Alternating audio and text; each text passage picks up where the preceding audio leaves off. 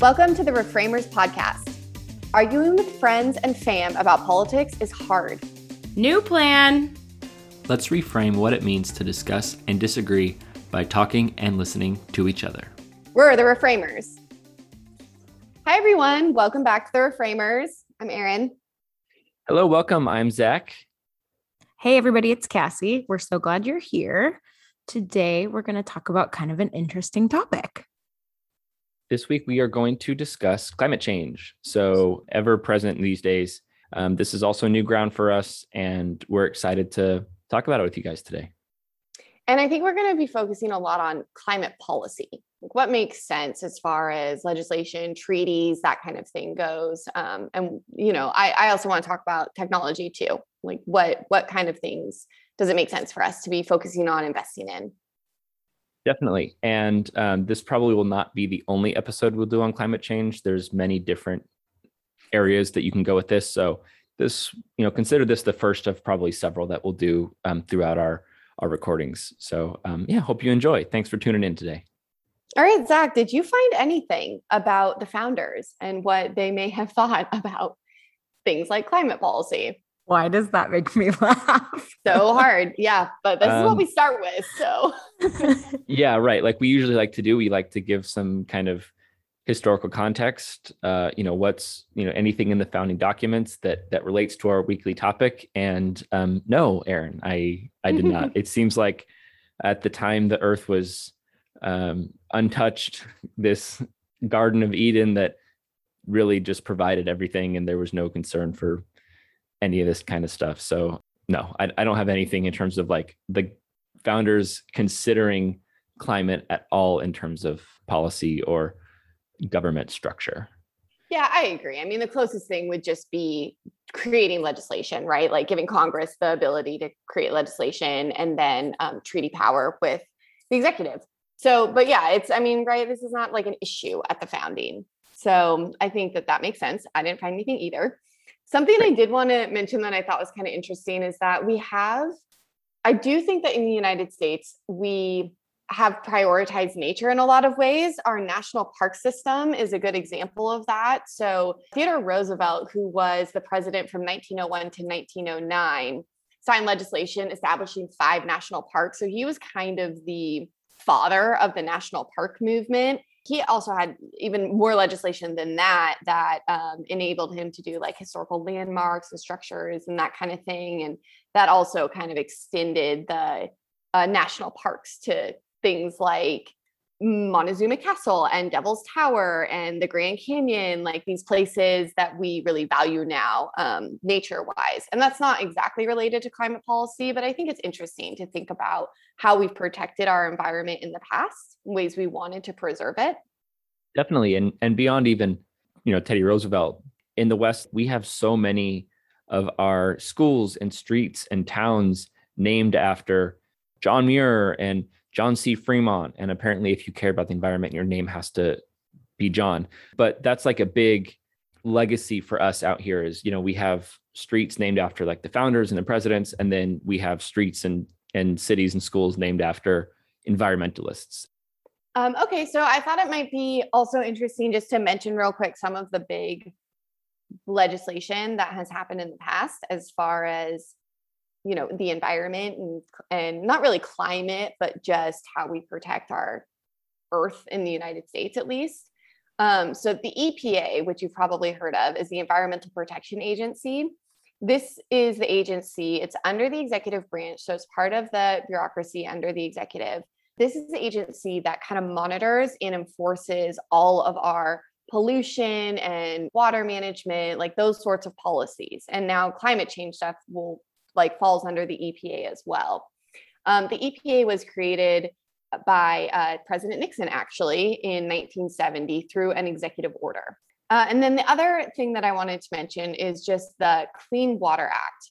The Clean Water Act was actually enacted in 1948, but it was called the Federal Water Pollution Control Act. But it was really reorganized and expanded in the 1970s. So you'll see a pattern here of, you know, the EPA in 1970 and then the Clean Water Act in 1972.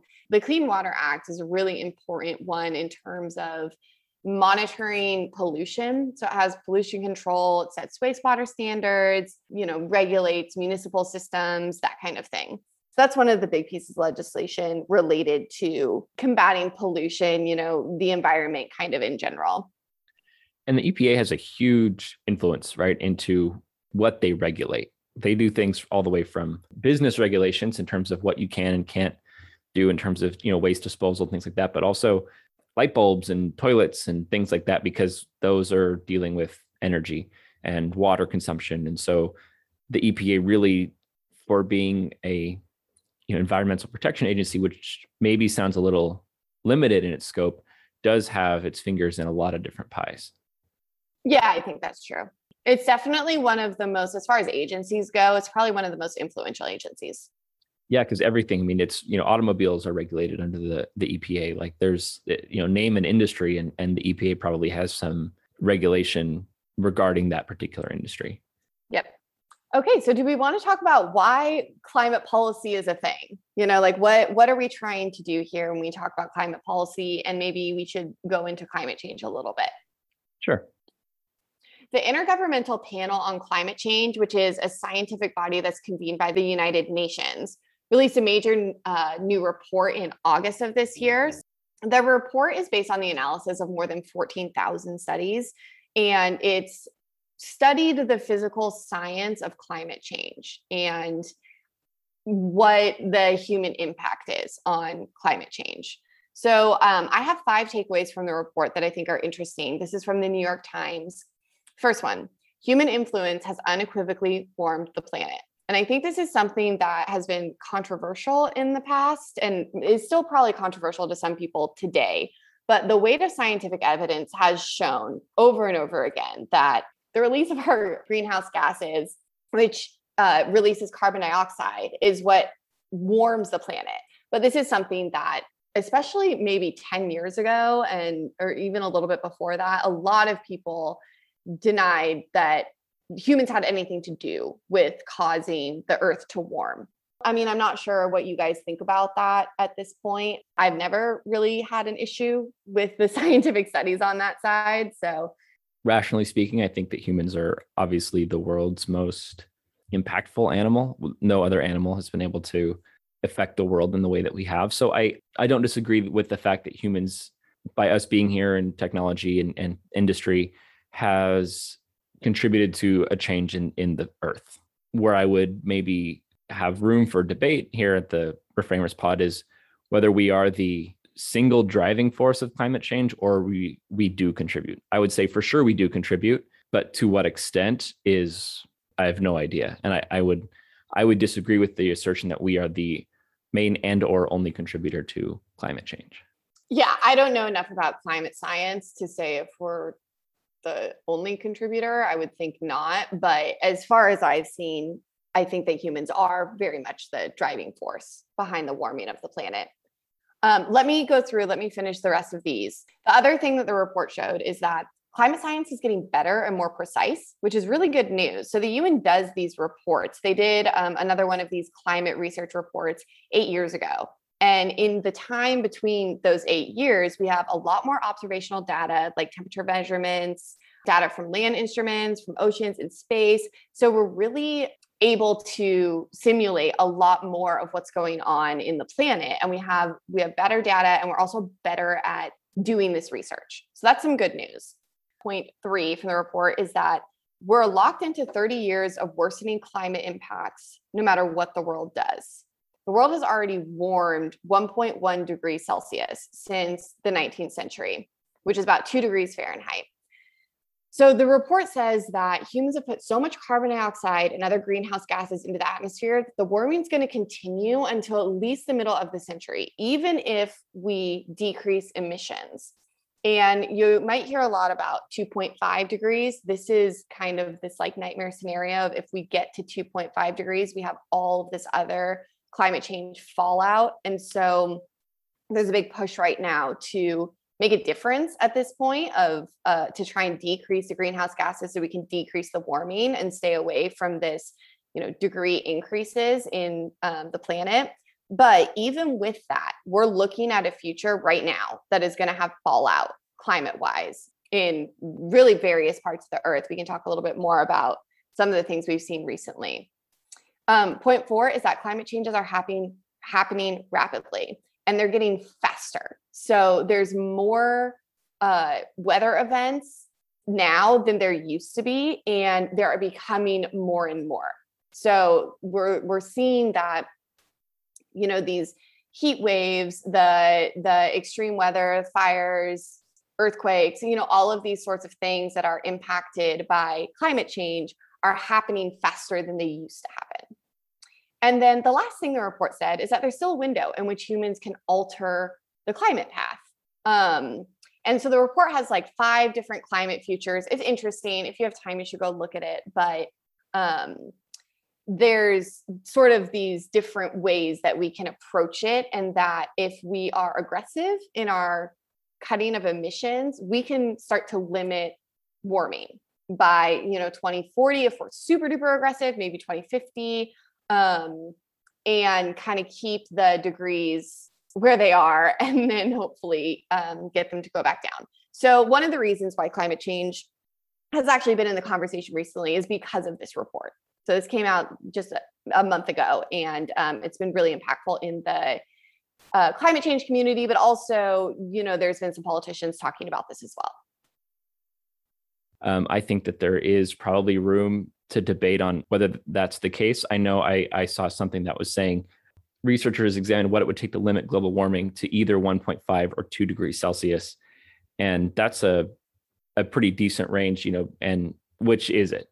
Right. So there's there's a range in all of these things that I think, you know, I'll just come out and say right at the top. I don't like that a lot of the discussion around climate policy is fear and guilt ridden that's my like kind of main issue. I think that there's sensible legislation that you can take here. I don't like that the government is like beating us over the head with you have to do these things or else. I see it as much more of like a free market innovation type thing rather than something that's top down mandated. I think that that's part of the the issue I have with a lot of the climate change discussion is there's no room for for debate in terms of well what's what is it right you say we have 12 years before it's the point of no return. But is the 12 years cut off at you know 1.5 degrees warming, 2 degrees warming, 2.5?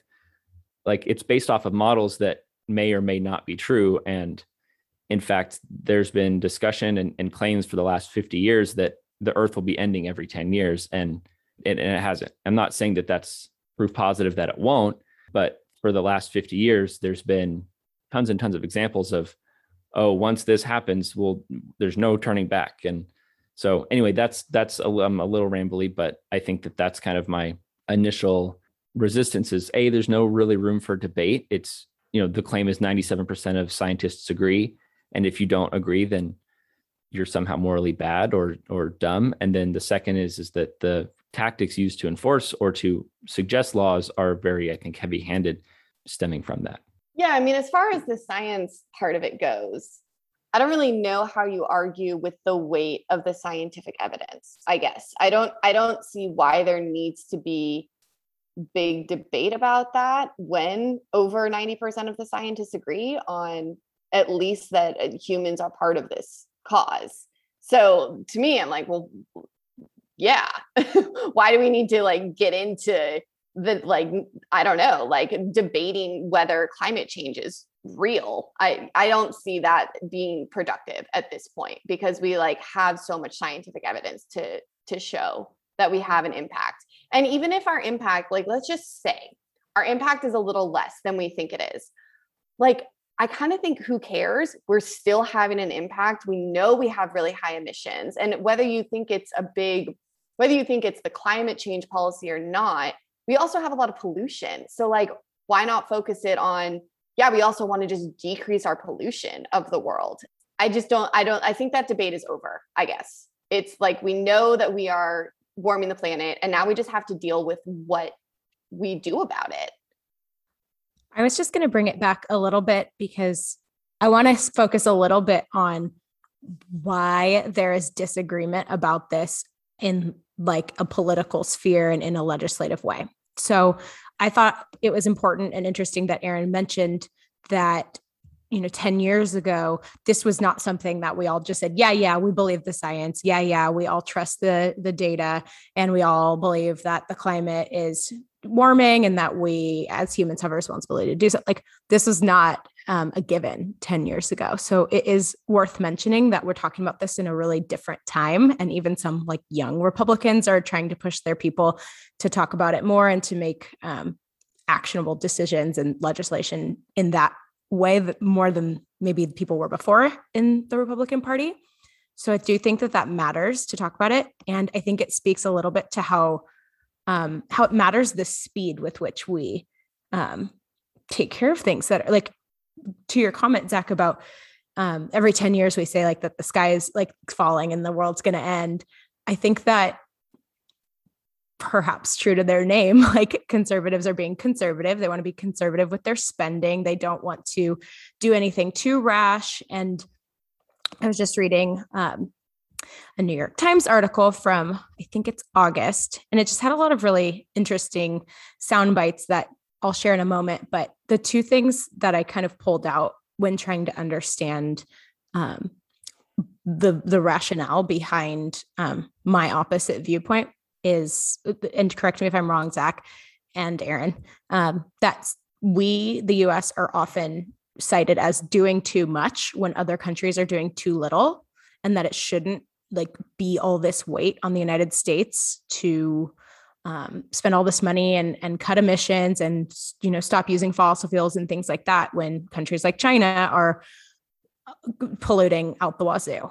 Um, so that's one. And then the other thing I saw was a lot of people saying that they they the Republican voters are more concerned with jobs than with the environment, and they favor less aggressive responses um, because they're concerned about adding um, additional taxes for people to pay for all these expensive investments to um, switch to wind or solar or other clean energy um, that that would damage the economy. So i just thought it'd be interesting to talk a little bit about that because that's more like the legislative side. Like if we're all sitting here like at the table saying oh yeah we all agree climate change blah blah blah what do we do about it? That's where it gets nitty gritty right? Like people are in serious disagreement about this. So maybe what is the proposed legislation? Like what would you guys suggest the government does here? There is a $3.5 trillion budget package that the Democrats are hoping to pass in the fall. If approved, the measure would be the most consequential climate bill in United States history. It would put the country on track to hit President Biden's goal of roughly halving domestic greenhouse gas emissions by 2030. But to get it through the evenly split Congress, every Democrat needs to support it, and at least two um, Senator Joe Manchin um, and Kyrsten Sinema have indicated they might oppose it. Um, Republican leaders, it says in the article, have made it clear that they will vote against the budget bill, arguing that it is too expensive and that mandates like clean electricity standards and a government funded electric vehicle expansion will hurt taxpayers and consumers. Yeah, so I've looked into this. If you've heard of this, this is Biden's infrastructure bill. That's what it's like being colloquially referred to as. And we talked about the filibuster before. The reason why it's in it's called like the reconciliation bill as well. It's some people are calling it that or or just the budget bill is because it has to go through the reconciliation process because it will not be able to pass with two thirds to overcome a filibuster. And if they tried to just pass it without budget budget reconciliation, it would get filibustered it is interesting as you mentioned it's a 3.5 trillion dollar bill 150 billion of that is for climate change protection and clean energy so a significant portion of this bill is going to these climate change measures. Uh, one of the things it does, and you kind of mentioned this, is it makes makes changes to the transportation se- section of our economy by investing in electric vehicles and public transit. So creating more public transit systems, uh, focusing on electric vehicles. Making uh, electric school buses is one of the big things that they've been pushing. It's kind of interesting. Uh, and then there is also a bunch of additional funding for FEMA, for the Army Corps of Engineers, uh, sort of these disaster response agencies because I mean, I don't know if you've noticed, but we have had a lot of climate disasters in the last 10 years. Uh, we just had one in California that's actually still going on. The fires this year were terrible, like really, really bad. We had one of the biggest fires in our history. Um, and even just going back a few months, not in California, but you know, Texas's entire power grid melt, melted down this year, basically, or froze because it was so cold in Texas. Currently, Louisiana is dealing with Hurricane Ida. Like you can keep you know naming thing after thing after thing. There was a really bad earthquake in haiti and you know you might not be able to I, i'm not sure about tracking all of these like on the science side to climate change. I have read studies about them being connected to this these extreme weather patterns. So that makes sense to me. But i think that sorry cass you want to say something? no i was just going to agree with you that's something that this article actually talks about um, the growing acceptance of the reality of climate change has not translated into support for the one strategy that scientists have said in a major United States United Nations report this week is imperative to avert an even more harrowing future. Stop burning fossil fuels. So scientists are urging people to take this seriously and um, nip it in the bud. But again, as the article is stating, Republicans are wanting to spend billions to prepare communities to cope with extreme weather, but are trying to block the efforts to cut the emissions that are fueling the disasters in the first place. So that's that's a point of view that I would be surprised if Zach agrees with, but that's kind of what I'm interested in is hearing both sides of that. Okay, yeah. So I have a couple things. So number one is, you know, you you guys are mentioning that we're having more and more extreme weather events, presumably because of man-made climate change there's a study that's been done on this actually uh, at, that the Cato Institute did, and they said in the decade from 2004 to 2013, worldwide climate-related deaths, including droughts, floods, extreme temperatures, wildfires, and storms, plummeted to a level 88.6% below that of the peak decade, which was 1930 to 1939. And then it says by 2018, climate-related deaths had fallen further to 5,000 that year or a 99.9% decrease. So while there are maybe more extreme weather events, I haven't seen a, a full report on whether or not that's the you know really true that we're seeing more now than the world has ever experienced. I am skeptical of that. But even so, the deaths related to those extreme weather events are falling to 99.9% of what the most peak deaths were at, due to weather which was 30 to 39. So that's number one is I think if climate change is such a dramatic problem, which I am not saying that it's not a problem, but there are very few deaths of people due to extreme weather conditions. And and even the latest hurricane that came through in the south just at the same time we were doing the whole Afghanistan thing, all of the infrastructure that was put in place after Katrina greatly improved the impact that that hurricane had on on Louisiana. So that's the first thing. And then the second thing I want to say is that California is a state that's been run for like 30 years by Democrats, Democrat governor, Democrat um, controlled, you know, House and, and, Senate at the state level. Um, you know, we do have very strong uh, environmental regulations here in the state, but still we're having record number of fires. Like I don't, if this is such a big deal, why are we still seeing extreme weather events in California? It's been 30 years. There's no Republican opposition in the state to climate legislation. There's just not. Okay. I think there's like so many things about what you said. I, I have lots of thoughts. So first of all, I mean, I it took me like one second to look up a study that is talking about there being five million deaths an- annually from excess heat and excess cold due to these extreme temperatures. This is from a study from researchers in Australia and China. So I don't think it's that hard to find competing studies to how big of an impact the climate is on deaths. That's that's not super convincing to me. I think that this is we can trace this and also we know that climate change affects like more vulnerable populations as well. So when we're talking about people who are really affected by extreme heat, extreme cold, some of these disasters, it's maybe not everyone in the United States, right? Like you're right, we have better infrastructure now for like Hurricane Ida. That's not true everywhere. And then as far as California goes, yeah, we've had climate policies for sure, but we're talking about global warming here. It's not just California warming. And the way the science works is we're doing emissions everywhere. It's not like just decreasing emissions in California is going to like decrease all of the emissions worldwide. That would then mean we don't have climate effects in California just because of the legislation in California. I mean, that's just not even how the science works.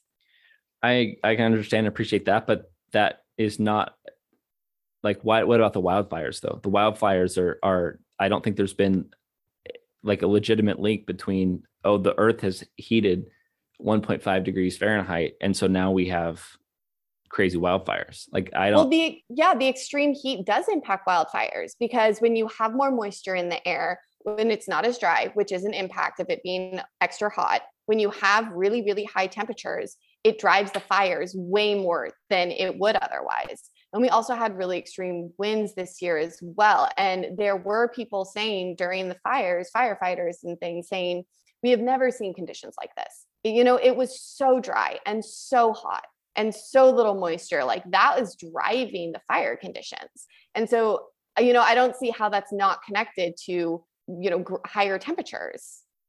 well because the forests have been mismanaged. There's been a, a very poor policy in terms of forest management for California that it's allowed tons of underbrush to take place, which just creates this nice little tinderbox for a fire. I mean, how many fires are started? Like the fire has to start somehow. Sure. Okay. So take that. I, I take that and I still think higher temperatures cause worse fires. I feel like there is a direct line there. I don't, I don't, see how there's not a line there from there being higher temperatures driving higher fires. because if you had better forest management, you wouldn't have the opportunity for the fire to take off to begin with. The fire the fires are still going to happen. It's not just forest management. I mean, these they happen because of lightning strikes and things like that. We have a very long history of, of knowing about forest management and environmental management. If we did nothing, which I think has kind of been the plan the last 20 years, you're going to create conditions for fires to grow. I feel like it's saying you give, you leave candy on the kid for the, on the table for a kid and the kid eats the candy. You're like, well, of course he's going to eat the candy because it was there on the table. It's like, well, if you took precautionary measures and managed the forests better, we wouldn't have record breaking fires year over year because the forests wouldn't be in a ripe state for them to be the biggest fire. Yeah, I mean, there were lots of climate pol- like scientists talking about the fires being driven by climate change. So I'm listening to those scientists. I don't I'm not denying that some of the the management of the forest probably has an impact, but I don't I just don't think that I'm not going to discount the climate change aspects of that on the fires. And I mean, I don't feel like we're going we're getting anywhere with this because we're we are literally talking in a circle right now about the fires. But take those aside and let's just ta- I mean, if you just talk about extreme heat and extreme cold, there are effects of that too, right? Like power going out or um not being able to get enough water to places. Like these are things that are real impacts as well. Like it doesn't have to be this sideline on like wildfires specifically. Okay. I mean that's that's fine with me. I I, I can I can agree with that. How do you measure the thing is is that I don't deny that man is contributing to climate change. But what I don't see as being necessarily beneficial is because you can point to a study and I can point to a study that have contradictory information. This is why the discussion never goes anywhere. And this is why there is resistance, is because how do we know who's right? And being right is important for this because they're, we're proposing to spend trillions of dollars, which we already don't have. Okay, so it sounds to me like you're now saying maybe you don't believe in climate change. No, that's that's not. I've said I think three times now. I believe in climate change, but how are we making sure that we are spending the money proportionally correct due to all of the the if- different factors? Uh, It- okay. it's 3.5 trillion dollars. We're already like 22 trillion in debt. Wh- where is this money coming from? How are we making sure that we have a future, right? If if we okay, we spend the money, we save ourselves from climate change by reducing emissions, but then the, the country goes bankrupt. You know, we hit we hit our targets. The rest of the world doesn't. We're still screwed. Okay, so I think we need to back up real quick. I feel like we're both getting frustrated and heated. Do you feel that way? I, I yeah, I'm I'm a little. It's messy, and I don't have any like. There's never a resolution to this, so I am frustrated, and it's not with you. Okay. So um I, I kind of get what you're saying. I think I am having trouble with the we don't know how big of a problem it is because when I'm looking at the weight of the scientific studies, it seems to me it's an obvious big problem that we do need to deal with immediately. And I think that the the report from the UN from earlier this summer that looked at 14,000 different studies, I mean, that's very convincing to me. And it very much said this is something that we need to deal with right now. As far as the United States and not other countries, you know, focusing on this in the current moment, I think that we do need to recognize that what happens in the economy of the United States affects other countries greatly. Like we don't do a ton of our manufacturing here. A lot of that manufacturing happens in other countries. If we start manufacturing for solar panels and for wind panels for these other things that we need to do renewable energy, that affects the economies of other places in the world. So we actually can have a big impact on what other people, like what other countries end up doing just by shaping the way that we do our policies. And so I think that we need to recognize the impact that we can have there, even just on an economic level, and not step back from it. And I also think that if we want to be seen as a leader in this world, which we I think we clearly do, then we take the first step on this. You know, I don't I don't think that there's a reason for us not to just because other countries aren't doing it with us right now. If we think that this is a big problem, which many people in the country do, wh- why not take the first step? I mean, I think we've taken many steps. I, I think it's I think it's reductionist to say that we haven't taken any steps. I think we, I would say we've probably taken the most out of any country probably so far. You know, I think we we're very progressive in terms of our climate policy. Well, I don't know about that. I mean, Australia incentivized solar panels and they made it much cheaper for just lay citizens to get solar panels on their houses. And now they have the cheapest energy like in the world. And so I don't know that it's true that we're like the most progressive on this. I actually think there's a lot of resistance to these policies. And when I talk about a first step, I agree that it's not like we've done nothing. Mhm. But when I think about a first step, I think about a first extreme step. Like, uh, you know, if I'm going to get into a practicality of like what I think we need to be doing, I do think we need to reshape our economy around clean energy and not around fossil fuels. And that is to do that, you have to undo a lot of what we've already done because our infrastructure, our economy has been built on fossil fuels. And so I think we need to take extreme steps to transform that. And there's ways I think we could do that. But when we're talking about like practical measures here, if you want to like talk about actual legislation or things that I think we could do to change, like to me, that's that's the issue right there is changing what we rely on an economy on our economy. Because like what's the real issue here? It's an energy problem. It's where do we get our energy from? And if we can change that and change it into a renewable system, which is going to take extreme effort and commitment, but it's something we absolutely can do, then I think that's where we need to be going. So, I mean, I, I know we, the United States has also incentivized solar panels too, right? That's something we did um, where you can get a tax credit from the last few years. And, and I think it's through 2022. And I'd be surprised if it didn't get extended. So I know we've done that. And I, I hear what you're saying, Erin, and I don't, I don't disagree. And in fact, I found, I found a study that's saying, you know, safest and cleanest sources of energy. And basically they're measuring it by, um, death rate from accidents and air pollution, and then um, correspondingly to greenhouse gas emissions.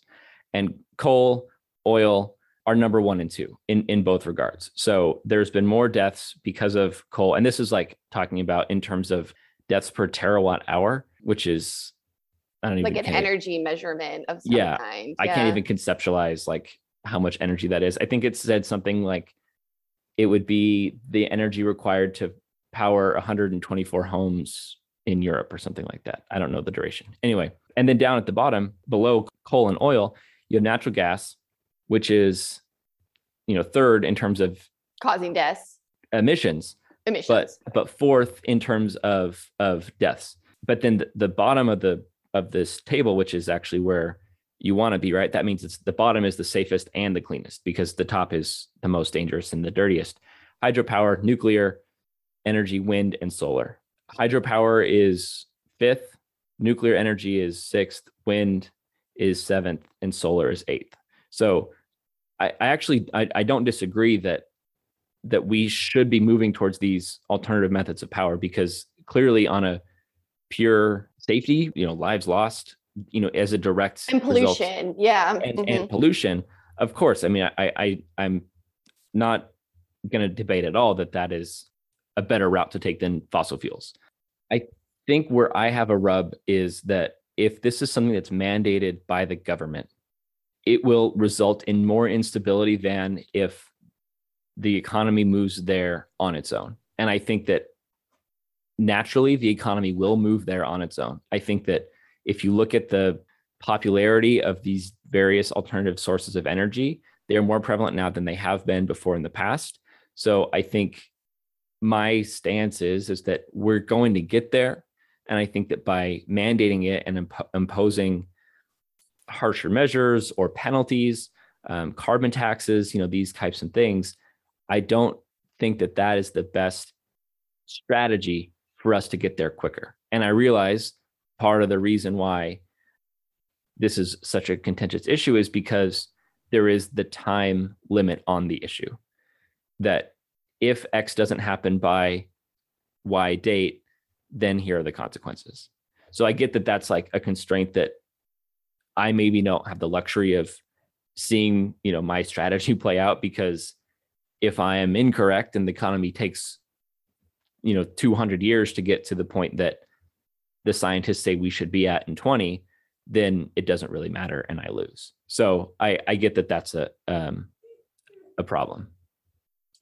So yeah, I, I think that you you identified the problem, right? It's it's too slow. It's it's not gonna happen fast enough. And that's why we can't just wait on the market. And I mean, even waiting on the market, even putting in a carbon tax, which you said you maybe don't agree with, that's still a market solution right and even that that's going to be too slow it's a carbon tax and it I, you mentioned solar panels before and and subsidizing them and i just wanted to mention like solar panels the the interest rates for solar panels if you're trying to get one are at 12%. When the market eh, which is the market rate. When we give fossil fuel companies state backed interest loans for infrastructure at two or 3%, like we still incentivize fossil fuels beyond, uh, you know, renewable energy. So even if there's some of these, you know, methods, like clearly we are still having a priority in the United States. And I think that's a problem.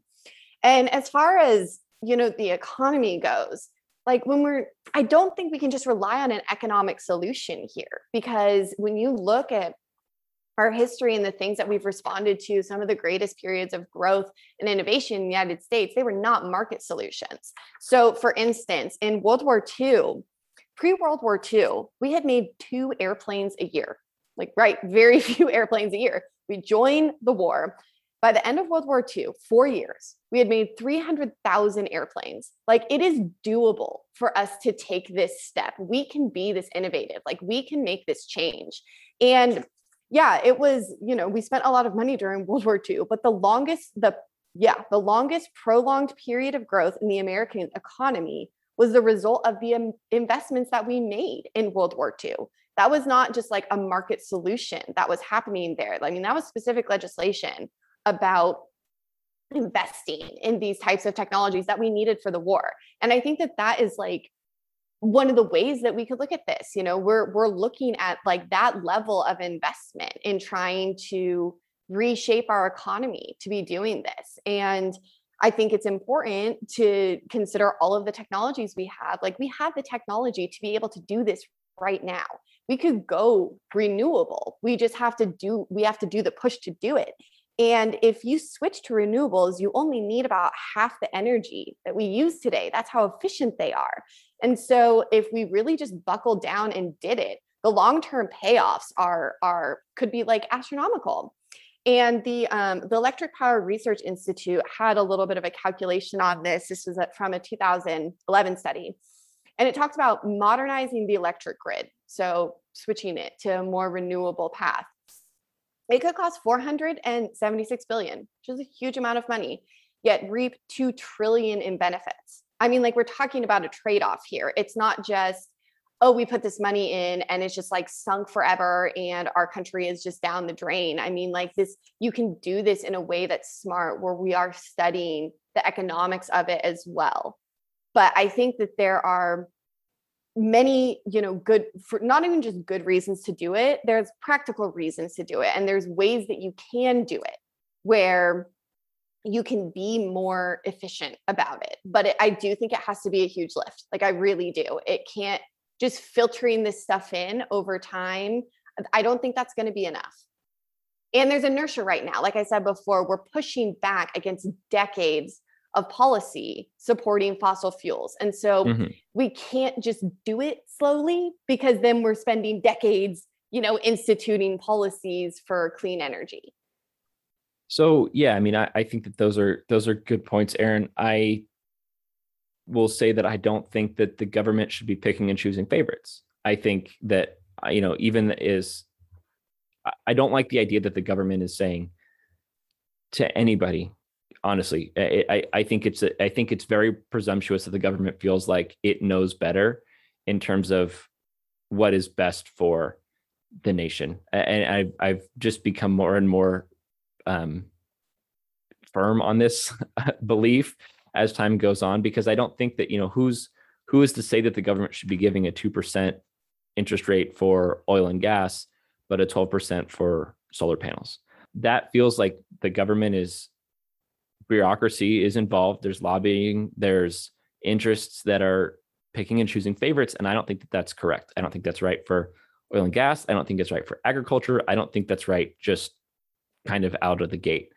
But I was just online today and and seeing that there's like some new product that is a table uh, a um, a countertop composter that can compost like a plastic phone if the phone is made out of like the right materials you can throw your phone case, sorry, not phone, but the phone case in the composter or plastic bags or whatever, and you push a button and I don't know, Merlin comes in and like waves his wand, and then you have dirt.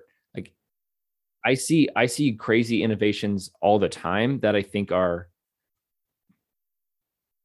amazing and honestly feel like magic to me. I saw another one with some woman, I think in Africa, developed a way to turn like plastic bags into something that's stronger than brick. And so I that's why I think that that we do the market can innovate for this stuff. I mean, Elon Musk didn't get a mandate to by the government to go and make like a super successful electric car. Um, you know, I I don't disagree that war does spur innovation, right? Like there is a need for creativity when you are in a crunch. Um, but I don't I just again I I don't like the idea and and this is you know maybe this isn't even a climate thing for me but this is just a you know a philosophy thing for me. I don't like the idea that the government's going to come in and and say all of you people that work in fossil fuels like we are going to like get rid of your job and institute you to be something else within the next you know 5 years and and you no longer work for uh Exxon but now you work for I don't know any solar or wind power company names, but like to me that feels anti-freedom. That feels like it's it's dictating you know where you're going to work, and I I have a problem with that. And you know regarding the carbon tax thing, like you said, I think we're taxed enough, dude. I think like aha, it comes back. I I mean, there's new taxes all the time. Like we're taxed for every single thing we do. And I look around and I'm like, where is all this money going? I see failures in our government all the time. And so I have a problem giving up more money and having people give up more money to fund an organization that is ineffective and at times like harmful. Like, I don't know that we need to go off on that because I sorry, I just think that's like a little bit beside the point. I get what you're saying. There's failures in government, right? Like that's your point and and the failures the failures i said earlier it's zero sum right? Like if i give more of my government to or more, more of my money to the government it means that i have less money to spend on myself. And i don't think that by saying oh we're just going to tax the rich more or we're going to tax uh, corporations more to pay for this stuff like that stuff prices go up and then the middle class pays and we and we can't afford it you know as much as we could. So that's why i have an issue with this is because we're already taxed uh, upwards of 60% of our income in some cases. At least you're honest. You went straight for it. Took us a while to get there but i feel like that's the honest truth of what a lot of people feel. I think it's a bad plan but i think that's the honest truth of what people feel. Yeah i mean it sounds like this is not this is an ideological issue of what the government should be doing. This is really not even about climate change. It seems like it's just but here's here's the problem with I think that like that line of thinking and this is just a broader comment on regulation in general. It's I don't trust us enough and I don't trust the free market to protect people because the free market incentivizes greed. It incentivizes us to step on each other and I don't think that okay, you're you like are disagreeing with that. He's shaking his head at me and smiling. Um, but you know, if we don't have regulations about the kinds of like drugs that we can market, right? The kind like what gets put in our food, what I think like what kind of energy we have, like if we can pollute rivers or not, like I think those regulations help keep us safe and that it's really important to have them. And that if we are not telling people, no, you can't dump nuclear waste down a river, they're going to dump nuclear waste down a river because that's the easiest way to get rid of it. Like it's, I think that we need this. We need this infrastructure in place. And, you know, that goes to like literally just a bottom line ideological feeling about what the government does, what we think it can do. I want to say one more thing about this before yeah. I let you respond is that I don't think that we're talking about the government a lot. And I think you started this by saying, like, I don't like the government telling me like what energies we should use. I just want to clarify, like, I don't think this is just about the government telling us that. This is a worldwide issue. Like, there are other countries who are talking to us about this. There are scientists who are talking to us about this. This isn't just about the government being like, oh, you know, I want to like incentivize this because it's like good for me. Like this is a bigger issue than just that. I would disagree with your take on the market and the expediency of like path of least resistance. I don't think I'm naive enough to just say that the market doesn't incentivize greed. Yeah, of course. I mean, I think that that that is is true. The market does incentivize people to come up with ideas, to be innovative, to capture the market in pursuit of making money and you know a lot of money at that but i don't think that that feels too binary to me either the market is incentivizing greed or the government is instituting regulation. I think that people aren't self-interested to the point of self-destruction. You're you're not going to be dumping nuclear waste in the river these days because for a variety of factors but one of them being that somebody's going to find out and nobody's going to want to do business with you. I mean, look at the BP oil spill that happened. Like BP took a huge hit because people perceived them as being irresponsible with their practices and their regulations. And and that hurt them economically. So I don't think that it's just oh if there's no regulation people are going to do immoral things. I think that that that is still a market force that's weighing on them where they realize we can't just dump nuclear waste or pollute or whatever because especially nowadays people are going to know um, and I think that again, kind of going back to what we're talking earlier, like I think it, I just do have a different take on like the philosophy of government because if we look to the government to keep us safe for every single thing, then we don't have a life. There's no, there's no freedom in that. If the government just says, here's what you can eat, here's what you can drink, here's where you can walk, the the regulations are so vast that it, it eliminates the the choice for personal freedom and i think the people in government aren't you know oracles. They're not Im- imbibed or or they don't obtain any special powers. Like they are still made up of people you, like you and me and especially these agencies are are not even elected positions. They're it's part of the bureaucracy. And so i think that if you have people in there that are have a particular ideological bent they're going to advocate for policies that are along their beliefs. And it's not elected. We don't get the chance to remove those. So i don't even think that we're getting the chance to like vote on this as a nation i think it's just what's up cass I just I think that something you just said, I, I, lost the first part of it, but I think that we did elect these people to vote for us. Oh, you said they're not oracles and they don't have all like the magic answers and the perfect information. Um, they do though. They have all the scientists and the data and the research over you know decades at this point and i think that that is why we elected people we're we're we have elected officials that we've said these are the people that we think are going to make the best the best most informed decisions for all of us the constituents. And I think it's a little naive, some of what you're saying. That's fine. I, I, the ground of what I'm trying to say is I think we asked those people, like we voted those people in, we asked them to take all the information and to make the right call. And I think the right call is investing in this. And there are lots of things that the government invests in our military presence and weapons and all sorts of things that we've decided that some people decided are worth huge sums of money. I think this is worth huge sums of money. Some people don't.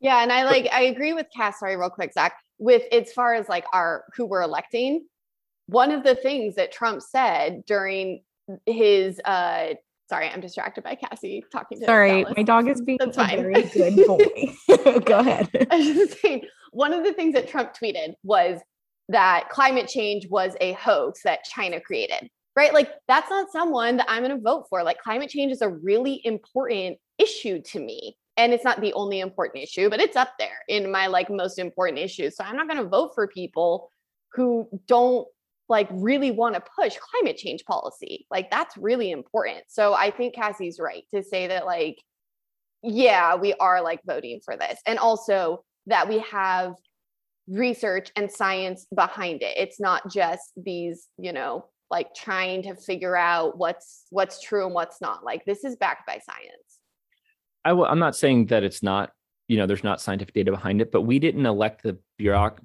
bureaucrats in the epa like we elect the president we elect you know our our state and and reps and senators but the people making the regulations at the epa are not elected they're like lifelong people that work there as bureaucrats um, those people are not elected. Like maybe a few of the head positions are, but for most people that work in the government, it's just a job that's goes on in perpetuity, regardless of who staffs the head of the administration. And so I think that that, honestly, I think that that is where a lot of our like day to day comes from, rather than like the president or something. Like it's it's the it's the perpetual like administrative state that I think has a bigger impact in our lives than you know electing a, a president or something like that. Yeah i think that's uh, sort of true. Definitely the administrative state is a big deal um super interesting. All like admin law is like epa law because of how much like legislation there is about this stuff but um you know tr- when trump became president he removed like four or five of the heads that worked in the epa like it's I don't think it's true to say that presidents don't have an influence on how these agencies make decisions, right? Like he put in people who agreed with him. And then Biden came in and he's going to put it has put in or I haven't I haven't checked where his, you know, appointments are or who's mm-hmm. who he's putting where. But like yeah, presidents have an impact on this stuff, particularly when you're talking about climate change. Like the EPA, like we mentioned, is one of the most important agencies. Like it does it does actually trickle down like what they regulate and what they don't and how much they focus on certain things and others like that is policy that is set you know from where the president is and so i don't think it's true to say that that is like not impacted and that our votes there don't matter i think they they absolutely do especially when you talk about climate change and another thing i wanted to mention just about like the economic aspect of it is that you know, the arsenal of World War II, our response to the Great Depression, NASA and the Apollo missions, like these are non-economic things. These are you know, they are things that our government pushed and then there were, you know, economic responses to it. Like it did not make sense to have NASA to like go on missions to the moon. That wasn't an economic decision.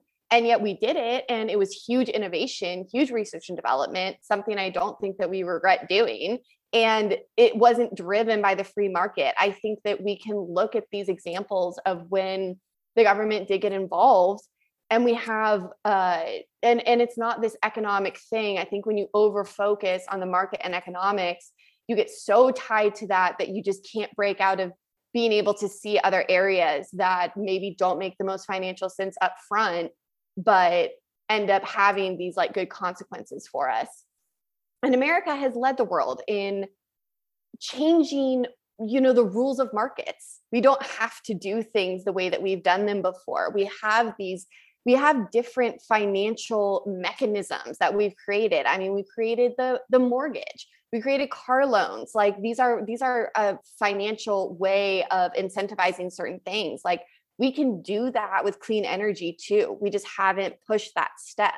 And so i think that there's options here both economic and non-economic but that it's something that truly does need this this warlike effort to to get us to a place where we like need to go as far as clean energy goes your point is well made about you know World War II and and NASA and everything like that. But I think eventually, sooner or later, like the laws of economics are going to come home to roost in the United States, and we're already, you know, our spending is already approaching what our GDP is. Like we're we're in we're already in a pretty dire financial situation. I I know we like to think that we're we're not as a country that we can just keep printing money and spending money and and I think that that only works until the United States isn't the world's leading superpower. You know, I think that once, you know, the yen becomes the predominant mode of currency for the world, our somebody's going to want to come and collect on our debt and we have a significant amount of debt.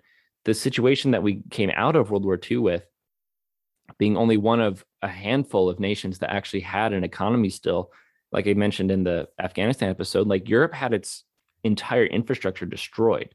There was hardly any economy compared to what it used to be because the nation was destroyed. Everybody had to do business with us. We were in effect leading kind of a or benefiting from a you know pseudo monopoly in terms of of economics at that time, um, where there wasn't anything that we couldn't do because everybody had to buy from us.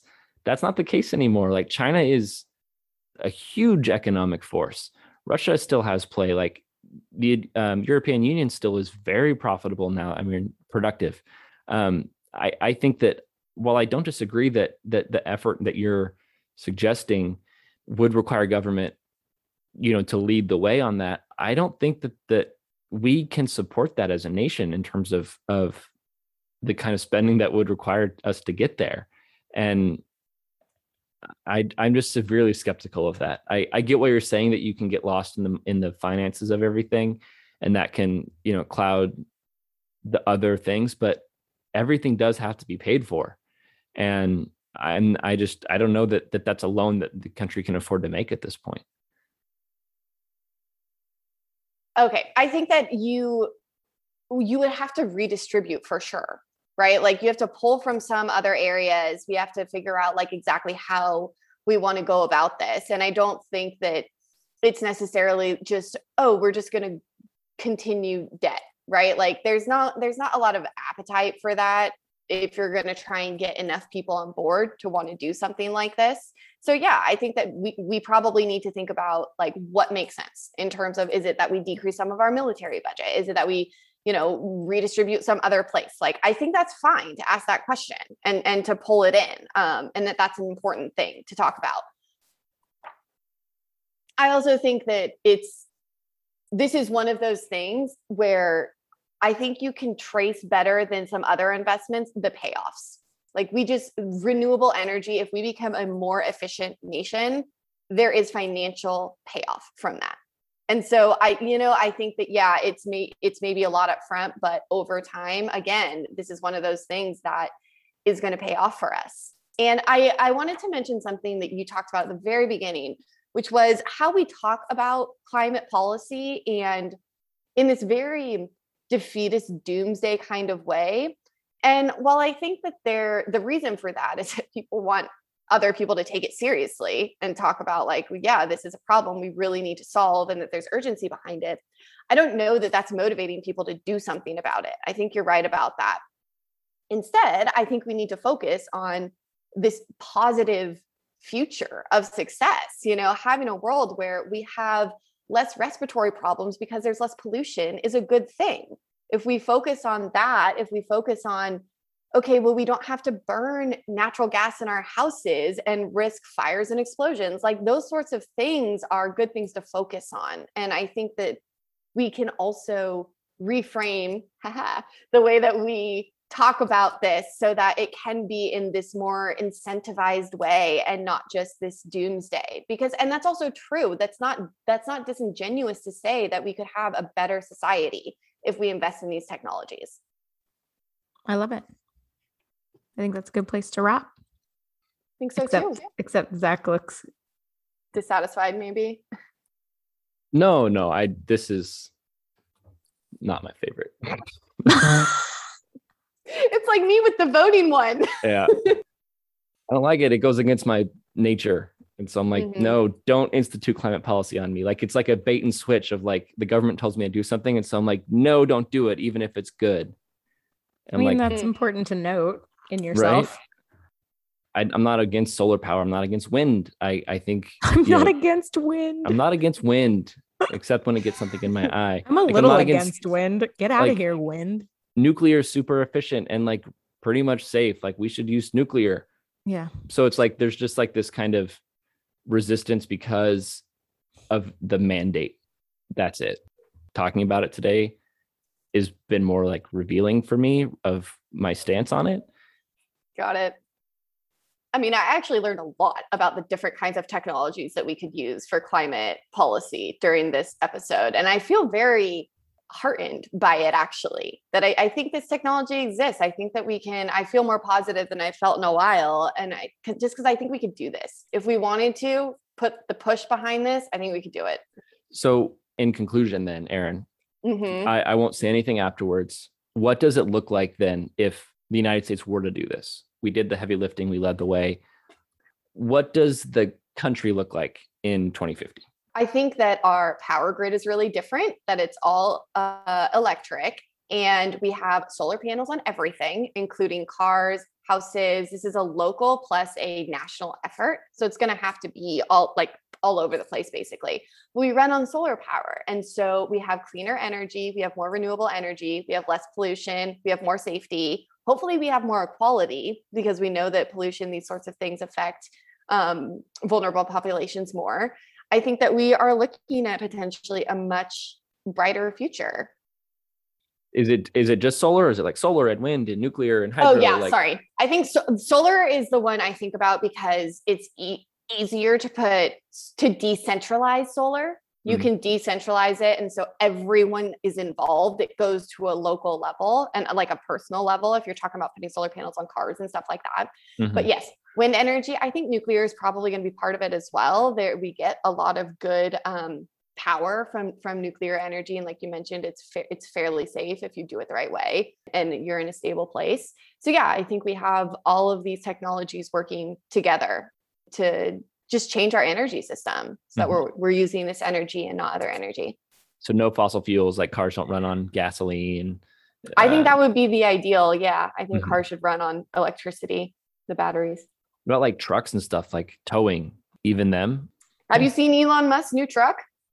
I saw the weird. It was like the Batmobile looking thing. Geometric truck. Yeah. yeah, yeah. So yeah. I don't like that. Um, the polygon so someone truck. else, someone will redesign that okay. so that it actually looks like a truck still. And uh, yeah, have have one of those. Yeah, careful. You're going to piss off every single American who drives an F 150. I know. Spirit of America, Erin. Come on. You're trying to kill America? Actually, no, actually my my buddy um shout out to my friend tyler he's talking about getting a new i don't remember what it's called but it's it's the new ford electric truck. Wow. Um, and it doesn't look bad. Uh it gets like i don't know 30 or 40 on the highway. I'm like it's pretty good for a truck yeah. Mm-hmm, yeah. mm-hmm. so maybe that's what'll get people jumping on board is as long as they get a good truck out of the whole thing. It helped convince me because right now I need to tow a trailer. So if if my electric vehicle can't tow my my trailer, I'm not I'm not jumping over. All right. Well, thanks for sharing, Erin I appreciate the insight into what our future will look like because I think it will look like that eventually. Thanks as always for listening, everybody. I know it was kind of a kind of a ride, but isn't it always? Um, I think you can tell when we come in and we're a little bit like, uh, we don't know everything, but we want to be honest with you and with each other as always. Like this is not we didn't like we intentionally don't call these debates. They're not meant to be. We're not scientists. I mean, as we say every single time, we're not war experts. We're not climate scientists. Like we will tell you full out every time because we don't think that only those people have thoughts and feelings and opinions. And we don't think that only those people are the privileged ones who should be able to talk about things. So thanks for bearing with us as we kind of muddle through our feelings and, you know, strongly debate sometimes. And um, yeah, we hope you join us next time. That should be our tagline the Reframers podcast. We are not experts. We are not experts.